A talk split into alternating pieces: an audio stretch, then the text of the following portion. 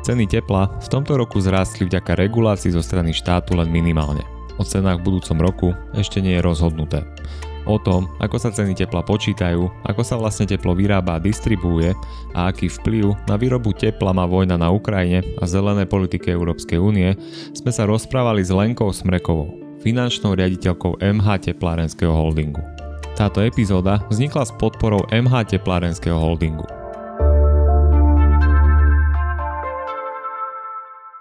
Začneme aktualizačným momentom. V minulom roku po vypuknutí vojny na Ukrajine rastli ceny komodít, čo malo vplyv logicky aj na ceny tepla pre nás ako domácnosti. Úrad pre reguláciu sieťových odvetví musel meniť cenové rozhodnutia a logicky navyšovať ceny. Ako to zatiaľ vyzerá vlastne v tomto roku, alebo vlastne aký bol ten minulý rok, čo spravilo Urso, ako sa tá cena zregulovala? A v dôsledku energetickej krízy narastli ceny komodít a zároveň aj obáva vôbec ich dostupnosti a disponibility a dostatku na trhu. A e, v podstate e, kvôli tomu tie cenové návrhy narastli o niekoľko desiatok percent. Urso nemení cenové návrhy, a on v podstate ich schváluje na základe samotných návrhov od jednotlivých výrobcov a dodávateľov tepla. A v roku 2022, keď sa podávali tieto cenové návrhy, bolo vidieť, že tie nárasty sú niekoľko desiatok percentné a preto v podstate bolo by to veľmi skokové aj pre obyvateľov a sa vláda rozhodla zadotovať tieto ceny pre obyvateľov. Ten dotačný systém vyzeral tak, že 20 eur na 1 MWh bol dopad navýšenia oproti pôvodnej cene roku 2022 a rozdiel oproti schválenému cenovu návrhu URSOM dostávame ako dotáciu od ministerstva hospodárstva. A je to všetko vrátanie DPH, čiže nebavíme sa o tom, či bez DPH alebo DPH, ale je to z DPH, keďže obyvateľ platí tú konečnú cenu vrátanie DPH. A ako bude vyzerať ďalšia zima? Áno, e, z pohľadu roku 2024 e, mierne ceny poklesli týchto komodít a zároveň tie predbežné e, prepočty, ktoré robíme aj my, ukazujú, že tá cena poklesne, ale stále ten rozdiel je významný, je veľký, skokový oproti tomu roku 2022 a preto aj toho roku prebiehajú diskusie s ministerstvom hospodárstva o nastavení podobného dotačného systému a rovnako navýšení ceny o 20 eur na 1 MWh vrátane DPH oproti roku 2023, aby sa postupne tá cena približovala realite. Takže tie diskusie prebiehajú a veríme, že teda to dotiahneme spoločne s ministerstvom do finála, aby ten skok nebol taký nárazový, ale samozrejme je veľmi dôležité spomenúť, že dotovať ceny tepla obyvateľom do nekonečna nedáva ani ekonomický zmysel. A je veľmi dôležité sa približiť tej realite postupne. A na druhej strane ešte čo je dôležité povedať, že je veľmi pekne vidieť aj to šetrenie na strane obyvateľov, kedy skutočne obyvateľia, aj keď tie ceny narastli len mierne, a vidíme už na na spotrebe tohto roku, že to šetrenie je na úrovni 10%. A teraz, keby sme si trošku možno tak zaveštili do budúcnosti, je ešte vôbec možné, že tie ceny klesnú na úroveň z roku napríklad 2020-2021? Alebo už po tých sankciách, po tom, že sa mení aj nejaká energetická politika Európskej únie voči Rusku a celkovo východu a rovnako ešte sa mení aj ten energetický mix, ktorého by sme mali vyrábať kvôli klimatickej kríze. Môžu ešte sa tie ceny vrátiť na tieto úrovne, alebo už práve, mm-hmm. že vôbec? Mm-hmm. Je možno očakávať ešte mierny pokles, oproti aktuálnym cenám, najmä v prípade zemného plynu, ale návrat tým cenám pred energetickou krízou je málo pravdepodobný. V podstate cena plynu už nikdy nebude 12 eur, ako bola kedysi. Ale zároveň je veľmi dôležité a my v MH Teplarenskom holdingu pracujeme aj na dekarbonizácii a zmene palivového mixu, aby sme zmiernili tie cenové dopady na cenu tepla. Vy ste to už trošku načrtli pri tom, ako ste hovorili o cenách. Ale ako je vlastne určovaná koncová cena tepla? Ja keď som si pozeral výročnú správu Úradu pre reguláciu sieťových odvetví, ktorý celé tieto odvetvia vlastne reguluje energetiku, výrobu tepla, elektriny a tak ďalej, tak vlastne tá cena má zložku nejakú fixnú a variabilnú. Od čoho závisia tieto dve zložky? V podstate celá cena tepla je regulovaná a to aj z pohľadu určitých limitov, či už komodít alebo primeraného zisku. Takže na úvod je veľmi dôležité si uvedomiť, že tá cena je regulovaná a je schvalovaná URSom. A áno, má dve zložky. Prvá zložka variabilná pozostáva z tých variabilných priamých nákladov na výrobu tepla a tam v podstate vstupujú priamo náklady na zemný plyn podľa palivo palivového mixu, či už je to uhlie, alebo biomasa. Potom sú tam náklady na emisné povolenky, pretože každý zdroj, ktorý je na 20 MW, musí platiť aj z vypustené emisie, čo tiež nie je malý peniaz, pretože aktuálna cena emisných povoleniek je v rozmedzi nejakých 83 eur na tonu. A zároveň sú tam aj v prípade, že sa nakupuje teplo, tak je tam aj čas nákupu tepla, tá variabilná zložka a všetky tie v podstate priame náklady, ktoré súvisia s výrobou. Potom sa pozrieme na tú fixnú zložku, tak tá pozostáva z ostatných nákladov, kde sú najmä odpisy zo zariadení, z ktorých, ktoré sa používajú na výrobu tepla. Čiže de facto to sú investície. Áno, čiže investície, ale tie, ktoré máte rozložené už v čase. Čiže to sú už Jasne, tie no. odpisy, tá amortizácia, to opotrebenie toho zariadenia. A tam takisto je v regulácii jasne stanovené, že do akej výšky odpisov môžete to začleniť do ceny tepla. A rovnako tam máte náklady na opravu a údržbu a rovnako tam je zase tá fixná zložka z nákupu tepla a je tam tzv. regulovaná zložka nákladov, voláme to 3.3 a táto regulovaná zložka nákladov je takisto limitovaná stropom od URSA, reguláciou. To znamená, že neplatí rovnica, že všetky náklady, ktoré má závod, sú premetnuté rovno aj do ceny tepla. Ani zďaleka nie sú kryté všetky náklady. Keď si to mám prakticky predstaviť, to znamená, že vy každý rok ako keby zoberiete nejaký prehľad toho, kam ste vy investovali, ako vám vychádzajú náklady na, teda variabilné náklady na zdroje, z ktorých vyrábate teplo a z ktorých sa zohrieva voda a tak ďalej. A vy teda idete ako keby na ten úrad pre reguláciu sieťových odvetví a následne sa tam dohadujete s týmto úradom a on vám niečo môže uznať niečo nemusia vydať nejaké cenové rozhodnutie? A prakticky to vyzerá tak, že vy musíte si pripraviť plán na rok 2024, keď použijem ten ďalší rok, kde si musíte pripraviť plán výroby, aký budete mať palivový mix, musíte si urobiť celú pnl U nás platí v regulácii, že musíte priamo priradiť náklady, ktoré súvisia s teplou, tým, že vyrábame elektrinu, musí to byť oddelené, čiže sú tam isté pravidlá, ako to oddelovať. A vlastne z také pienovky a budžetu vy skladáte ten cenový návrh. Musíte deklarovať aj, no, a za akú cenu už ste nakúpili plyn, pretože tiež je tam povinnosť ten plyn mať nakúpený dopredu. Rovnako akú cenu očakávate emisných povoleniek alebo biomasy, ktorú kupujeme. A URSO vlastne kontroluje ten prepočet, je tam neskutočne veľa príloh a niekedy áno, e, diskutuje, že či tie emisné povolenky ste napríklad nedali veľmi vysoko alebo akým spôsobom spôsobom. A tak či tak je veľmi dôležité si uvedomiť, že ten cenový návrh a tá schválená cena je len ten maximálny strop, ktorý môžete fakturovať. Vy môžete sa rozhodnúť e, fakturovať aj nižšiu sumu, ak realita vám ukáže, že máte, že sa vám podarilo lacnejšie kúpiť emisné povolenky napríklad. A zároveň na konci toho obdobia URSO má právo kontrolovať a kontroluje to a zároveň je povinnosť dodávateľa urobiť vyučtovanie voči odberateľom.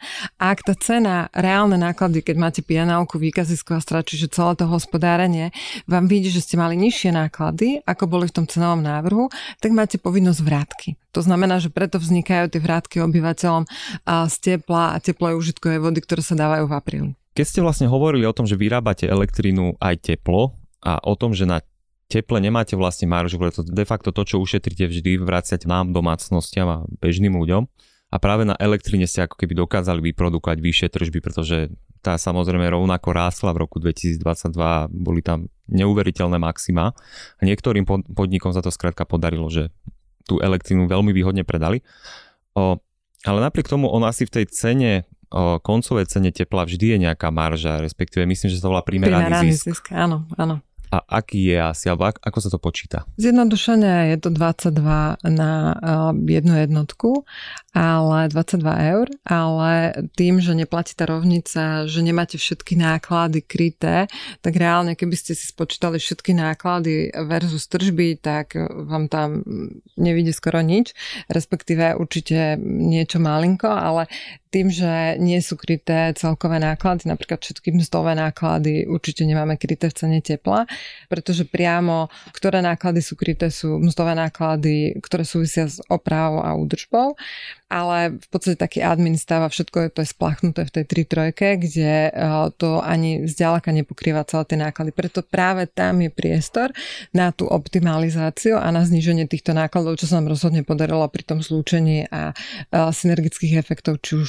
napríklad pri tých podporných činnostiach. Keď som si vlastne pozeral to, že lebo ono dosť to bola veľká téma, hlavne minulý rok, keď sa začalo so zdražovaním tepla. Teda rozmýšľalo sa o tom, aká bude nakoniec tá cenová politika štátu voči bežným spotrebiteľom. Tak som si všimol, že každé to mesto alebo kraj má že dosť odlišné tie ceny tepla pre jednotlivé domácnosti. Z čoho vyplývajú tak veľké rozdiely? Tie rozdiely principiálne vyplývajú z palivového mixu. To znamená, že čo je zdrojom výroby v danej teplárni a v danom meste. Či to je základný rozdiel. Ako príklad môžem uvieť jednu z našich teplární Trnavu, ktorá má najnižšiu cenu tepla a to vďaka tomu, že odoberá teplo z jadrovej elektrárne. A napríklad túto v Košiciach, z čoho vyrábate teplo? V Košiciach sa vyrába teplo zo zemného plynu, z čierneho uhlia. A zároveň odoberá sa cca 10% z obnoviteľných zdrojov, to znamená z kositu a z kesky, ktorá spaluje biomasu. Uh-huh. A cieľom je v podstate odísť úplne od uhlia a nahradiť to geotermálnym zdrojom. A ako vlastne celkovo tá výroba tepla na Slovensku funguje? Pretože Napríklad, keď ja sa prejdem po niektorých sídliskách, niektorých menších miest, ale aj väčších miest, tak je vidieť, že tie kotolne, ktoré vykurovali niekoľko blokov na sídliskách, tak zvyčajne už chátrajú, v lepšom prípade sú prerobené na nejaké puby alebo nejaké podniky a sú to zrekonštruované budovy, že ono v tých posledných rokoch sa ten trh dosť do veľkej miery že skoncentroval pod nejakých väčších výrobcov, ako, ako ste napríklad vy, alebo ak sa v podstate uh, pýtame na to, že akým spôsobom funguje výroba tepla na Slovensku, tak by som to rozdielala na dve také polovice. Jedna polovica sú rodinné domy, ktoré vykurujú najmä zemným plynom, uh, uhlím, ale zároveň je už tam vidieť aj tie obnoviteľné zdroje čiastočne a je vidieť už používanie tepelných čerpadiel alebo uh, takisto solárnych alebo fotovoltických panelov.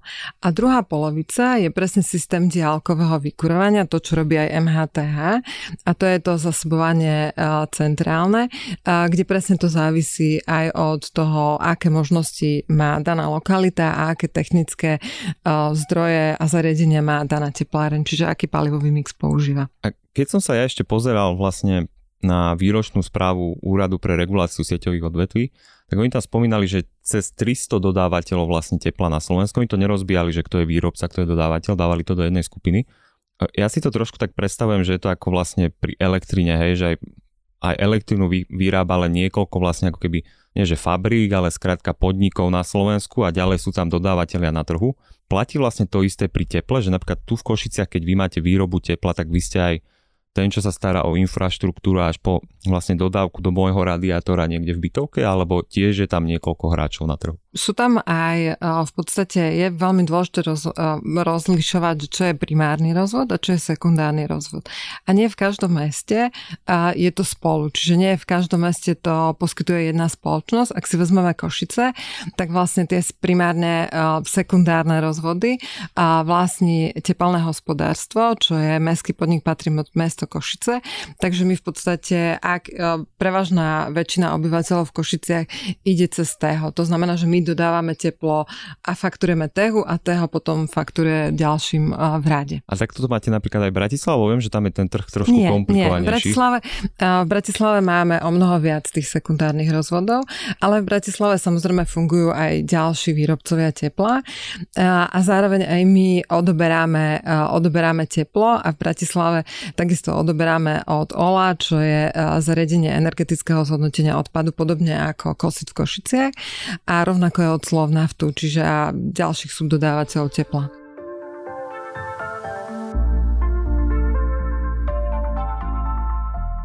Vlastne tými rokmi, ako sa menil energetický trh, respektíve výroba tepla, menil sa aj energetický mix, z čoho vlastne vyrába, vyrábajú jednotlivé spoločnosti, alebo z čoho vyrábate aj vy, lebo predpokladám, že aj jednotlivé podniky, respektíve no teraz už nie vaše podniky, keďže ste to všetko integrovali do jednej spoločnosti, ale máte asi inú výrobu tepla, ako ste spomínali, že v Trnave, potom v Bratislave, Žiline a napríklad túto v Košicach, že asi in, iná je tá teplárena z iného vyrába, že? Áno, áno. My presne pôsobíme v šiestich a, mestách, čiže máme 6 závodov a ak by som mala približiť, teda Košice sme si už povedali, a, čo sa týka Martina, tak tam máme zemný plyn a biomasu A Žilinu máme hnedé uhlie, v Košicech máme čierne Žiline hnedé uhlie a zemný plyn.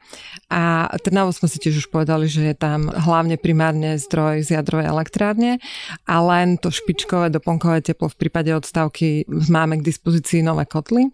A potom ešte zvolen nám ostal. Zvolen je prevažne biomasa, čiastočne zemný plyn. Keď sme ešte pri výrobe tepla, aký vplyv má vlastne na MH Teplárenský holding energetická politika Európskej únie, že ste tlačení nejakými cieľmi dlhodobými, ako musíte meniť ten energetický mix, keďže aj z, výročnej správy URSO vlastne vyplýva, že viac ako polovica tepla sa vyrobí z plynu, čo asi nie je úplne najvhodnejšie. Áno, 54% je na Slovensku tá, v tej druhej polovici zdroj zemného plynu.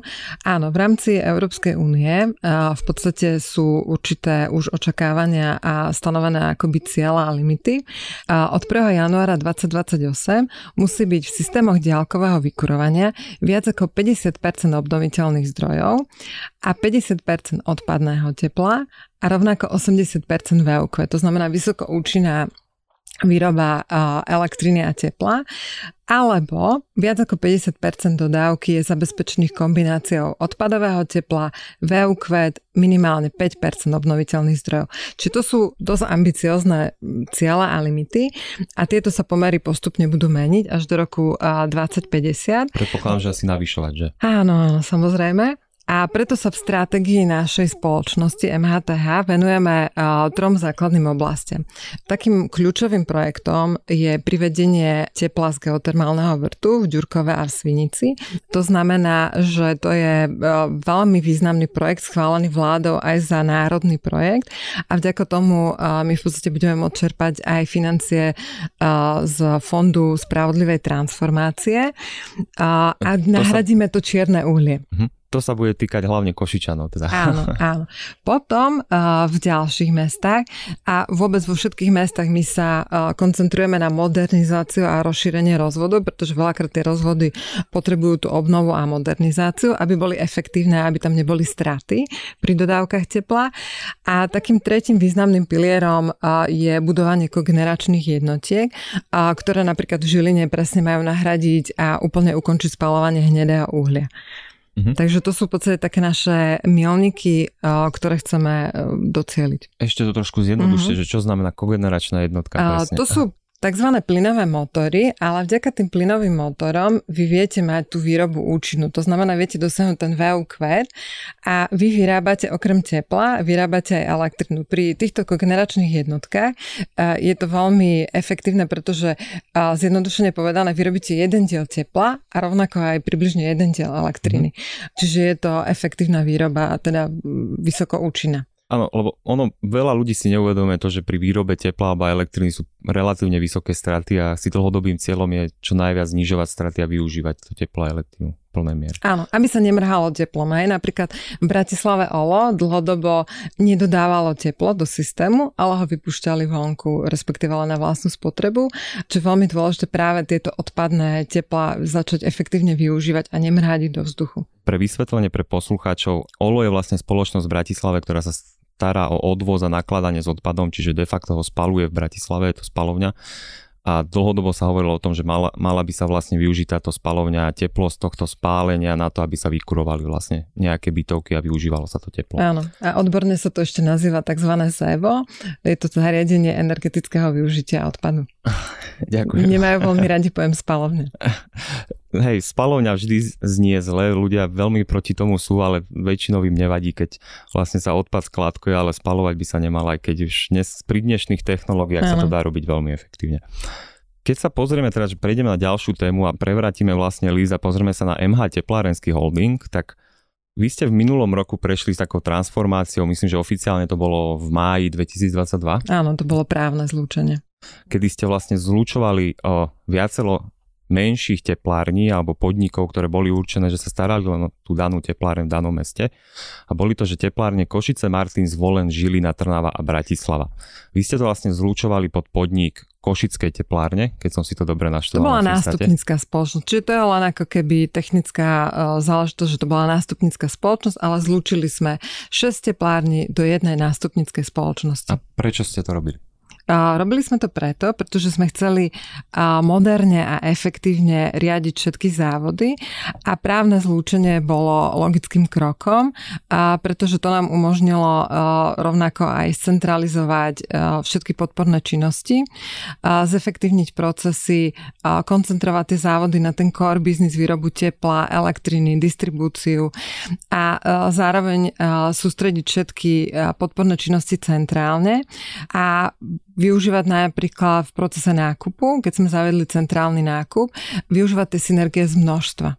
Keď som si pozrel k tomu aj nejaké rozhovory a články v čase tej transformácie, tak Luboš Lopatka, ktorý už teraz síce v MH Teplárenskom holdingu nepôsobí, ale v tom čase mal na starosti aj túto transformáciu, tak on vravel, že tie ostatné podniky v menších mestách boli v dosť zlom stave aj finančnom, aj v nejakom materiálnom a že bola to celkom výzva to ako, ako keby zlúčiť. Tak... Určite to zlúčenie vôbec v regulovanom prostredí bolo a je unikátne na Slovensku, to je veľmi dôležité zdôrazniť. A vďaka celej tej, e, nazvem to možno zjednotenej a skoncentrovanej sile a to, že sme to zjednotili, v podstate na začiatku bol vytvorený virtuálny holding, čiže my sme to už od roku 2020 riadili a snažili sa centralizovať a riadiť pod jednou strechou. Čiže preklad to znamená, že ste ako keby nakupovali pod jednou strechou, áno, riešili áno. logistiku a Presne tak, ďalej, tak sme začali postupne nakupovať plyn, lebo tie spoločnosti proste fungovali solitárne, fungovali samostatne, nevyužívali tie možnosti synergické, ako môžu fungovať spoločne. Takže vďaka tomu napríklad sme boli schopní pomôcť zvolenú a refinancovať tzv. úžernický úver od MIPky, mm-hmm. a, kde sme ušetrili na úrokoch 5,5 milióna eur a zbavili sme sa ruskej banky, takže mm-hmm. bolo vidieť, že tá sila tej centralizácie vie pomôcť aj v takýchto Počkať, menších závodoch. banky, to ešte trošku lepšie vysvetlite. O, Zvolenský podnik mal nejaký úver od zahraničnej banky, ktorý bol veľmi nevýhodný? Áno. A ak, aký tam bol úrok, keď sa môžem spýtať? Alebo to je finančné tajomstvo? 3,5%. A teraz je? Oveľa nižší. Je. Oveľa nižší, hej. A ešte je zaujímavé, že napríklad uh, vedľajším efektom toho zlúčenia je, že sme aj počet štatutárnych uh, osôb v tom uh, dozornej rade v predstave sa znižili z 36 na 6. Áno, ja, ja rozumiem tomu, že keď niečo zlúčite, hlavne mm-hmm. neefektívne fungujúce podniky, asi ktoré nemali aj dobré úvery, mali zle nastavené financovanie a tak ďalej, tak asi je to do nejakej miery dosť výhodné to zlúčiť pod jedno vedenie, ktoré s tým niečo vie spraviť. Mm-hmm. Zároveň vždy tam budú asi tie úspory z rozsahu, že viete lepšie riešiť lo- e, logistiku, lepší nákup a celkovo to riadenie.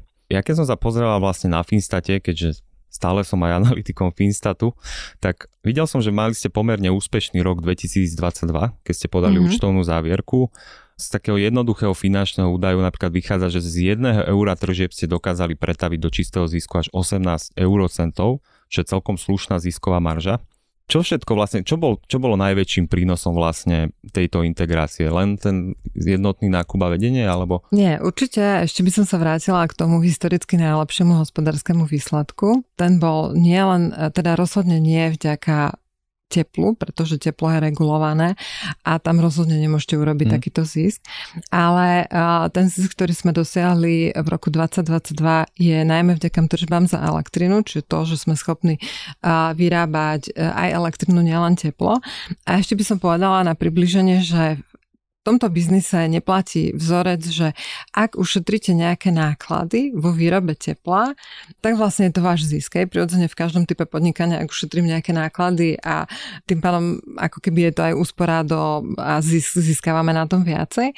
Ale tu sa to vám rovno premietne do ceny tepla. To znamená, ak ušetríte nejaké náklady, tak vy ušetríte obyvateľom a vašim odberateľom a dávate im vrátku vďaka tomu, že ste ušetrili náklady. Mm. Áno, ten zisk, keď ušetríte náklady, sa potom generuje v elektrine elektrine, pretože v elektrine je to ten dopad do prevádzkového hospodárskeho výsledku. A okrem teda vplyvu tržieb z elektriny a rovnako sme boli schopní sa prispôsobiť v roku 2022 zmenám v dôsledku energetickej krízy a nedostatku a obavy vôbec, či bude zemný plyn alebo uhlie, tak sme boli schopní operatívne prispôsobovať to radenie zdrojov a palivový mix, aby sme z toho takisto aj vyťažili čo najviac. A zároveň prebiehala celá optimalizácia procesov, podarilo sa nám znižiť náklady a aj tým centrálnym nákupom stále rok čo rok, lebo v podstate my sme začali celú tú transformáciu v lete roku 2020 a v roku 2022 to už bolo len zakončenie. Rozhodný deň zlúčenia bol 1. januára 2022 a právny moment bol ten 1. maj 2022 s tým, že sa dokončili všetky tie centralizačné procesy, zjednotili sa pravidlá, smernice a to nám prinieslo takisto úspory. A rovnako z pohľadu centrálneho nákupu sme pretendrovali o mnoho väčší objem, dosiahli sme opäť vyššie úspory, celkovo trhová úspora bola na úrovni 13,4%, čiže len voči plánovaným, očakávaným mhm. cenám sme usporili 4 milióny. Mhm. Keď ste spomínali vo vašej odpovedi, že ste vlastne prispôsobili aj ten energetický mix, ono to mhm. prakticky funguje tak, že vy máte niektoré teplárne nastavené tak, že viete ako keby zmeniť, že výrobu z plynu na biomasu uhlie. alebo na uhlie. Mhm, alebo aj tak biomasa, plyn, mm-hmm. pretože Košice uh, sú toho pekným príkladom, kde uh, ten zdroj je flexibilný a teda vedeli by sme to prispôsobiť. Zároveň tá obava o nedostatku zemného plynu a disponibilita uhlia bola veľmi otázna, aj napriek tomu, že sme chceli ukončiť spalovanie uhlia. Takže áno, je to výhodou. Čiže ste viac išli ako keby do uhlia mm-hmm, na mhm, úkor plynu. Mm-hmm. O, ono to ako v podstate pochopiteľné, alebo to je vidieť aj v celej Európe, že človek keď sa pozrie na nejaký energetický mix, napríklad výroby elektriny v Polsku napríklad, ale myslím, že aj Nemecko tam spadá, mm-hmm. tak stále je tam vidieť veľký podiel uhlia, mm-hmm. napriek tomu, že každý hovorí, že chcú ísť od toho preč, ale Poliaci sú stále dosť závislí na uhli. Mm-hmm. Keď ste spomínali, že ste vlastne sa snažili nahrádzať uhlím plyn, pretože plyn bol drahší v minulom roku, Nemali ste trošku problém aj so sankciami pri dodávke uhlia, keďže myslím, že na Slovensku stále platilo ešte to, že väčšina uhlia ako keby pochádzala z Rúska. Áno, v Košiciach spalujeme čierne uhlie a to čierne uhlie je z Ruska bolo z Ruska. Tým pádom sme museli sa orientovať na iné zdroje a hľadať iné krajiny, kde by sa mohli kúpiť takéto uhlie. To uhlie je veľmi špecifické, má špecifické technické parametre a dokonca to čierne uhlie poznáme dva druhy, tzv. T a D. D je viac prchavé, to znamená, že viac nestabilné a D uhlie sme ukončili ukončili spalovanie už eh, na konci tohto roka vykurovacej sezóny, to znamená február, marec. A už nám ostalo len tzv. T uhlie, ktoré je kvalitnejšie, ale rovnako eh, ten pôvodný eh, zdroj bolo Rusko a v minulom roku teda sme nakupovali hlavne z Južnej Ameriky, z Kazachstanu.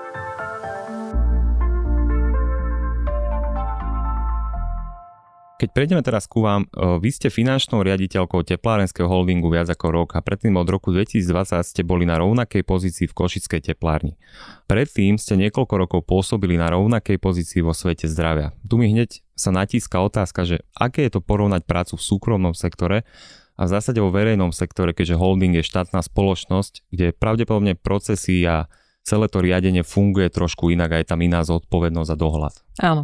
A v podstate pre upresnenie od toho roku 2020 som bola finančnou riaditeľkou už toho virtuálneho holdingu, aj napriek tomu, že som fyzicky sedela v Košiciach a bola som štatutárom presne v Košickej teplárni v Teku, ale už vtedy v júli 2020 sme vytvorili ten virtuálny holding spolu s Ľubošom Labatkom, ktorého ste spomínali. A tam sme začali celý ten proces transformácie a uh, prepájania jednotlivých teplární vtedy uh, už pod jeden ako keby celok. A zároveň už tu je vidieť ten prvý rozdiel medzi súkromným a štátnym, pretože je paradoxné, že štát vlastní a vlastnil 6 teplární, ktoré neriadil spoločne pod jednou strechou. Oni fungovali úplne solitérne a v tom súkromnom sektore je prax, že ak súkromník vlastní hodzaj 10-15 spoločností, riadi ich centrálne, reportujú mu a prepája tie spoločnosti a fungujú centralizovane najmä aj z pohľadu všetkých tých podporných činností. Čiže žiadne synergie tam eh, neboli, žiadna významná spolupráca. Takže to je ten prvý rozdiel medzi tým štátnym a súkromným. Po zlúčení máme jednu spoločnosť a čo je ešte možno ten ďalší rozdiel, je byrokracia. Hej, tá byrokracia je stále väčšia ako v súkromnom sektore, ale aj tam je priestor pre zmenu a je dôležité, ak je tá vôľa a ochota a tú ochotu a vôľu a vôbec kompetenciu Ľuboš Lopatka dostal a práve preto sme mohli začať meniť tie štátne teplárne a zlúčiť ich do jednej silnej, zintegrovanej spoločnosti. Mm-hmm. Ono asi aj nákup nejakých vecí alebo investície tam trvajú asi trošku dlhšie, nie? Áno, to... v podstate máme aj pravidla pre verejné obstarávanie, čiže ak ste nad limitom, tak musíte ísť už cez verejné obstarávanie, ale to trošku dlhšie trvá, ale takisto je to prekonateľné. V súčasnosti ste medzi finalist finalistkami súťaže o CFO roka 2022, teda o cenu finančného riaditeľa, keby som to takto poslovenčil trochu. Skúsme trochu túto pozíciu pre bežného poslucháča priblížiť, čo všetko má CFO na starosti, akú veľkú má zodpovednosť podniku, keďže väčšinou ľudia vždy hovoria o CEO, čo je de facto riaditeľ podniku, ale stále mm-hmm. je tam kopec veľa dôležitých pozícií, ako je tá vaša, ktoré vlastne sa starajú o celkový výsledok toho podniku. Ako finančná riaditeľka mám zodpovednosti a kompetencií u nás celkovo 6 oddelení. Okrem tých štandardných, ako je účtovníctvo, platobný styk, vôbec komunikácia s bankami, poistenie. A potom je to oddelenie kontrolingu, kde spadá reporting, plánovanie. Ďalej e, je to oddelenie centrálneho nákupu a verejného obstarávania. A zároveň e, je to oddelenie logistiky a facility, nevýrobné prevádzky. A ponovom, keď sme sa zlúčili, tak je to aj oddelenie biznis partnerov, keďže my sme všetky tie podporné činnosti centralizovali a presunuli všetky účtovné oddelenia, kontrolingové oddelenia pod jednu strechu a v tých závodoch sme nechali len po jednej osobe ako biznis partner, aby tam bolo nejaké pojitko a komunikačný kanál, ako to no, nastavať. Myslíte biznis partner ako človeka, ktorý je v zásade vedúci v tej prevádzky, hej? Alebo nie, to nie, nie, nie, nie, nie. Core business je samostatne oddelený. Core business to znamená, že v každom závode máme riaditeľa závodu a manažéra výroby, ktorí v podstate sú zodpovední za výrobu a, a potom máme celú ako keby uh, funkčnú štruktúru organizačnú, čo ide za výrobou a potom máme ako keby takú admin podporu priamo na závode a tam máme jednotlivých biznis partnerov, ktorí sú zodpovední uh, a sú takým spojitkom medzi centrom centrom vzdelaných služieb a závodom. A takýchto biznis partnerov máme na HR, na IT, na financie a rovnako aj za obchod. Predpokladám, že CFO pozícia, respektíve jej zodpovednosť v niektorých podnikoch je asi nastavená trošku odlišne, predpokladám, že vy máte ako keby viacero oblastí v MHT Klarenskom holdingu. Všetko to záleží od spoločnosti a od toho, že, že čo je v danej oblasti aj potrebné. Ja mám napríklad na starosti a podobne spadá aj samotná cenotvorba, spolu potom aj s obchodným riaditeľom, ale zároveň, áno, je to taký široký záber a je veľmi dôležité mať ten, ten nadhľad nad tým a ten big picture picture. A ešte by som sa vrátila k tej nominácii, pretože skutočne tá nominácia je uznaním celej našej transformácie a to, že to dáva zmysel a je to takým poďakovaním každému členovi týmu, pretože to nie je o, ako sa hovorí one man show alebo one woman show, ale je to skutočne o tej tímovej zladenej práci, takže skutočne je to také zrkadlo a poďakovanie všetkým, že si to všimli aj iní. Mal by som ešte takú záverečnú otázku, respektíve jednu z tých posledných. Čo všetko vlastne CFO sleduje, respektíve čo je pre neho z finančných dát najrelevantnejšie? Keby sme to chceli zjednodušiť, tak môžeme povedať, že ako vyzerá váš bežný deň alebo váš bežný rok, o čom hlavne rozhodujete, na čo sa zameriavate a tak ďalej. Tak určite je to pestré, nie je to také monotónne. Samozrejme štandardne každý mesiac je nejaký reporting a to je vec, ktorú sme nastavili hneď na začiatku a vytvorili sme manažerský reporting, kde sme prepojili nielen finančné dáta, ale doplnili sme tam aj tie technické výrobné údaje, aby sme rozumeli tomu, čo sa udialo za daný mesiac a ako vôbec ide tá výkonnosť a plnenie plánu priebežne, či už je to za mesiac alebo kumulatívne a kde je potrebné urobiť možno nejaké rozhodnutie alebo zmenu. Čiže to je vec, ktorá, ktorá je na pravidelnej báze, ale ktorú bolo potrebné aj nastaviť a skutočne je uznaním aj trpezlivosti každej strany, že aj e, tých technických kolegov, ktorí sú zodpovední za výrobu, sme dokázali e, vzladiť spolu s tými finančnými údajmi, lebo oni vždy boli len v hĺbke tých technických a výrobných a nemali ako keby informácie o tom finančnom dopade, hej, že čo znamená, že on zmení palivový mix.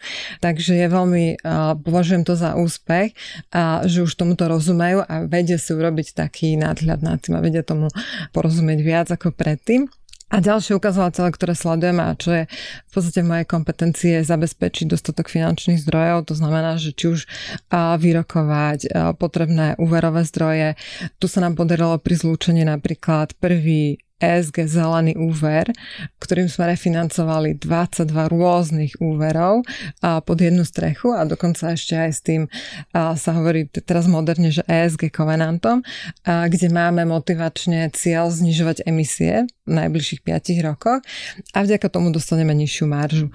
Takže skutočne tých kompetencií a zodpovedností je veľa. Na jeseň, teda koncom už v lete začíname plánovať, to znamená, že pripravujeme plány na najbližší rok a aktuálne na najbližších 5 rokov. A to je takisto v spolupráci aj s výrobou, pretože najprv musíte urobiť plán výroby a potom všetko k tomu. Počúvali ste podcast Ekonomia ľudskou rečou, ktorý vám prináša portál skpodcasty.sk, na ktorom nájdete všetky slovenské podcasty a informácie o nich. Ja som Martin Lindák a s ďalšou epizódou sme tu takto o týždeň.